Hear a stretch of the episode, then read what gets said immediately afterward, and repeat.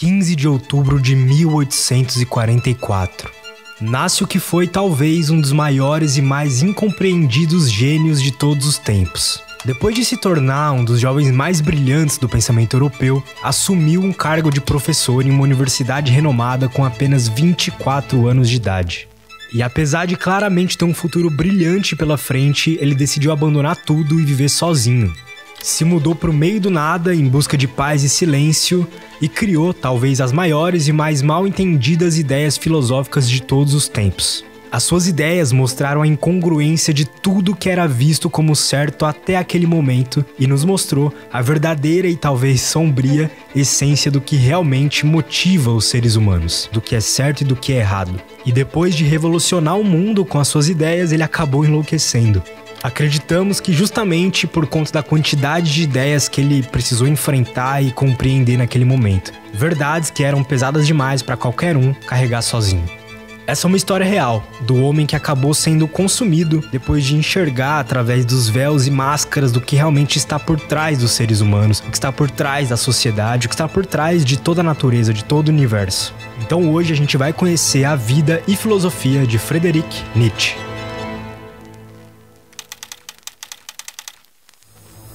Deus está morto e nós o matamos. Essa é uma das reflexões mais profundas e impactantes de Nietzsche. E quando a gente mergulha fundo em sua história, a gente descobre que, por acaso, ele era filho e neto de pastores, mas acabou desenvolvendo uma visão totalmente contrária ao cristianismo. E esse aspecto rebelde é algo que a gente vai encontrar frequentemente na vida do Nietzsche. Ele criticava constantemente tanto a filosofia quanto a cultura da sua época. E mesmo sendo um gênio, seus livros nunca venderam bem, e ele tinha muita dificuldade em se relacionar com pessoas. E mesmo em meio a todos esses problemas, Nietzsche produziu conceitos e filosofias capazes de provocar e mudar para melhor a vida de muitas pessoas, começando pela sua forma de avaliação da vida. Para ele, a vida deve ser avaliada por si mesma, e não por um ideal, não em função de algo perfeito ou futuro. Isto é, pelas coisas que poderiam acontecer. Para ele, a vida basta por ela mesma, pois cada momento vivido é fruto de uma equação que sempre possuirá ingredientes únicos. Ou seja, não existe um ideal ou algo desejado. Tudo que existe, existe no agora e no presente. Segundo ele, a vida deve ser vivida e não idealizada, pois jamais será possível criar uma vida semelhante à imaginada. Na nossa cabeça, as variáveis são extremamente controladas, enquanto no mundo real a gente nem chega perto disso. Nietzsche diz para não sacrificarmos a vida em nome de um ideal. Devemos viver a experiência real. A vida deve ser vivida e não apenas imaginada. Pensa com a gente. Se após cada ação tomada, você refletir sobre como isso se posiciona em relação ao ideal, você vai acabar criando uma prisão mental para você mesmo. O real nunca será como o imaginado. Quando falamos de Nietzsche, a maioria das pessoas lembra automaticamente do niilismo. E o Nietzsche ele realmente transformou, modificou a visão do niilismo, que era o niilismo, ao se aprofundar e criticar essa filosofia. Ele argumentava que muitas reflexões filosóficas vão diminuir as nossas sensações, as nossas experiências concretas, as nossas emoções e a nossa energia vital. Essas são reprimidas em nossa mente, em favor do que é considerado ideal pela maioria. A crítica dele é para todos os conceitos que rebaixam aquilo que sentimos e, por consequência, fazem a gente acabar venerando ídolos. Os ídolos, na filosofia de Nietzsche, podem ser entendidos como valores absolutos ou ideais perfeitos. Se tá um pouco confuso, calma que eu vou explicar. Uma forma simples de entender Nietzsche é comparando ele com Platão, o criador do mito da caverna. A gente pode dizer que o Nietzsche abordou temas semelhantes ao de Platão, só que de forma praticamente totalmente contrária. A filosofia do Platão vai pedir pra gente sair da caverna, rebaixando o nosso interior obscuro, dizendo pra gente abrir mão das nossas vontades e experiências em nome do uso puro da razão. Então, como se fosse uma consciência elevada. Enquanto Nietzsche nos diz para fazer exatamente o oposto, ficando dentro da caverna e respeitando tudo aquilo que acontece por lá. Isto é, as nossas experiências, as nossas vontades e o que realmente pulsa dentro do ser. A gente vai ver durante esse vídeo que o Nietzsche gostava da vida, ele amava a vida do jeito que ela é, mesmo com defeitos, mesmo com as ilusões que a gente se depara.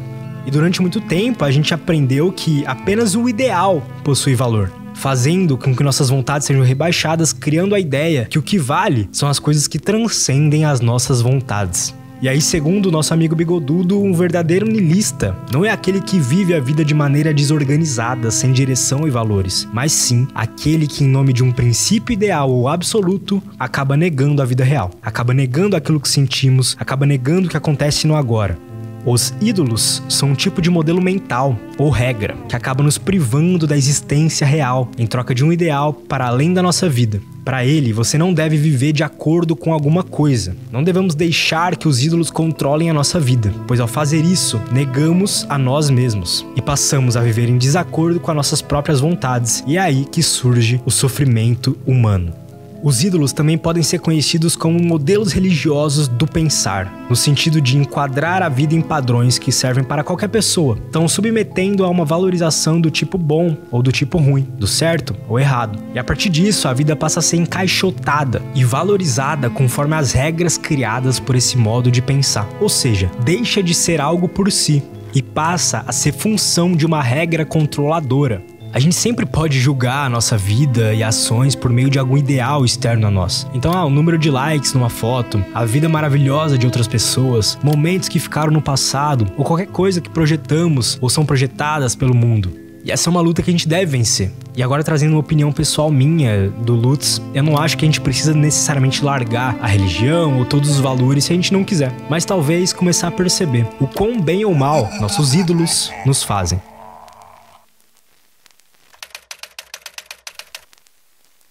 A solução que o Nietzsche encontrou para isso é o que ele chama de o eterno retorno, que seria uma régua de avaliação da vida baseada em si mesmo. Para ele, presta muita atenção agora, a vida é boa quando você não tem nenhum problema em repeti-la. Então, desse modo, a gente não deve avaliar a vida por meio de coisas externas, mas sim pela sensação causada por ela mesma. A questão principal para identificar uma vida boa ou ruim é saber se você toparia repeti-la de forma incansável. Nietzsche pensava que a vida é boa quando a gente não quer o fim, ou seja, quando a gente não está olhando para o relógio, desejando que o tempo passe mais rápido. Quando não pensamos em nada no futuro ou no passado, mas sim vivendo o momento presente, desejando de forma incansável a sua eterna duração. Agora, quando anseia pelo fim de um momento, a vida experienciada está na pior fase possível. E claro que é impossível viver uma vida maravilhosa em todos os momentos. Todos os seres humanos vão passar por desafios, por situações ruins. A esperança de Nietzsche, na verdade, é que, seguindo as nossas vontades, a gente acaba diminuindo muito a ocorrência dessas situações negativas.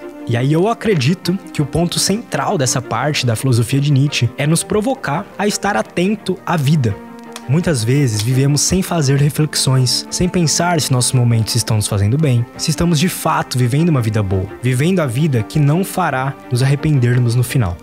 O problema tá que durante a maior parte da nossa vida, a gente aprende a avaliar nossa experiência e nossos resultados por meio de um ideal externo a nós. Então, uma nota 10 em uma prova, fazer uma faculdade para ser alguém na vida, ter que valorizar prazeres comuns para a sociedade, o carro, a casa, o emprego perfeito. E por conta disso, a gente acaba deixando de lado a coisa mais importante de tudo: a experiência única de cada ser, a emoção, o que é sentido ao executar uma ação. O eterno retorno deve acontecer no momento atual, e não em um momento posterior à situação. A sua ação não deve ser recompensada por algo que aconteça posteriormente a ela, mas sim pela experiência gerada por ela mesma no momento da ação. No ponto de vista do Nietzsche, a sua filosofia pregava a força, tendo como um dos pontos principais a sua ideia de amor fati. Amor fati significa amor ao destino. Para Nietzsche, não é apenas tolerar as coisas que acontecem, senão se chamaria tolerar fati. Para ele, esse conceito implica amar o mundo e as coisas exatamente como são, uma aceitação irrestrita da realidade. Isso pode parecer impossível, né? Existirão momentos que a gente jamais vai conseguir amar, mas a gente deve fazer destes a exceção e não a regra, pois o mundo é como ele é e não como gostaríamos que fosse. Eu acho bom deixar bem claro que ele nunca disse em nenhum momento que a gente é obrigado a seguir cada aspecto da sua filosofia, mas a gente deve aceitar a vida como ela é, os desejos como são, e seguir uma jornada sincera em busca de realização de nossas vontades, negando qualquer tipo de regra ou impeditivo que nos prive daquilo que a gente realmente deseja. E aí tem uma reflexão que eu acho muito boa, que eu retirei do livro e filme Quando Nietzsche Chorou, que é uma junção ali da filosofia dele, disso que ele pensava. Ele nunca escreveu exatamente isso, mas escreveu algo bem próximo, que é o seguinte: e se um demônio lhe dissesse que essa vida, da forma como vive e viveu no passado, você teria de viver de novo, porém, inúmeras vezes mais, e não haverá nada novo nela. Cada dor, cada alegria, cada coisa retornaria para você mesmo. A mesma sucessão, a mesma sequência, várias e várias vezes. Imagine o infinito, como se fosse uma ampulheta que você vira e vira e vira e vira. Imagine o infinito. Considere a possibilidade de que cada ato que você escolher, você escolherá para sempre, por toda a eternidade. Você gosta dessa ideia ou detesta? Isso te traz medo ou conforto?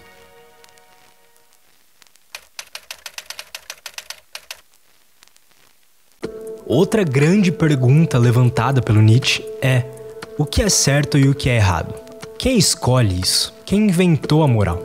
E aí eu quero fazer um vídeo mais especificamente sobre isso, mas resumidamente, para Nietzsche, a moral foi algo criado por pessoas movidas pela força reativa, ou seja, aquilo que age em resposta a algo, possuindo como objetivo privar os seres que são movidos à força ativa. Ou seja, existem pessoas que apenas buscam a sua vontade de potência e outras que possuem apenas o objetivo de atrasar essas, pois negaram a sua própria busca. Já teve que lidar com algo assim?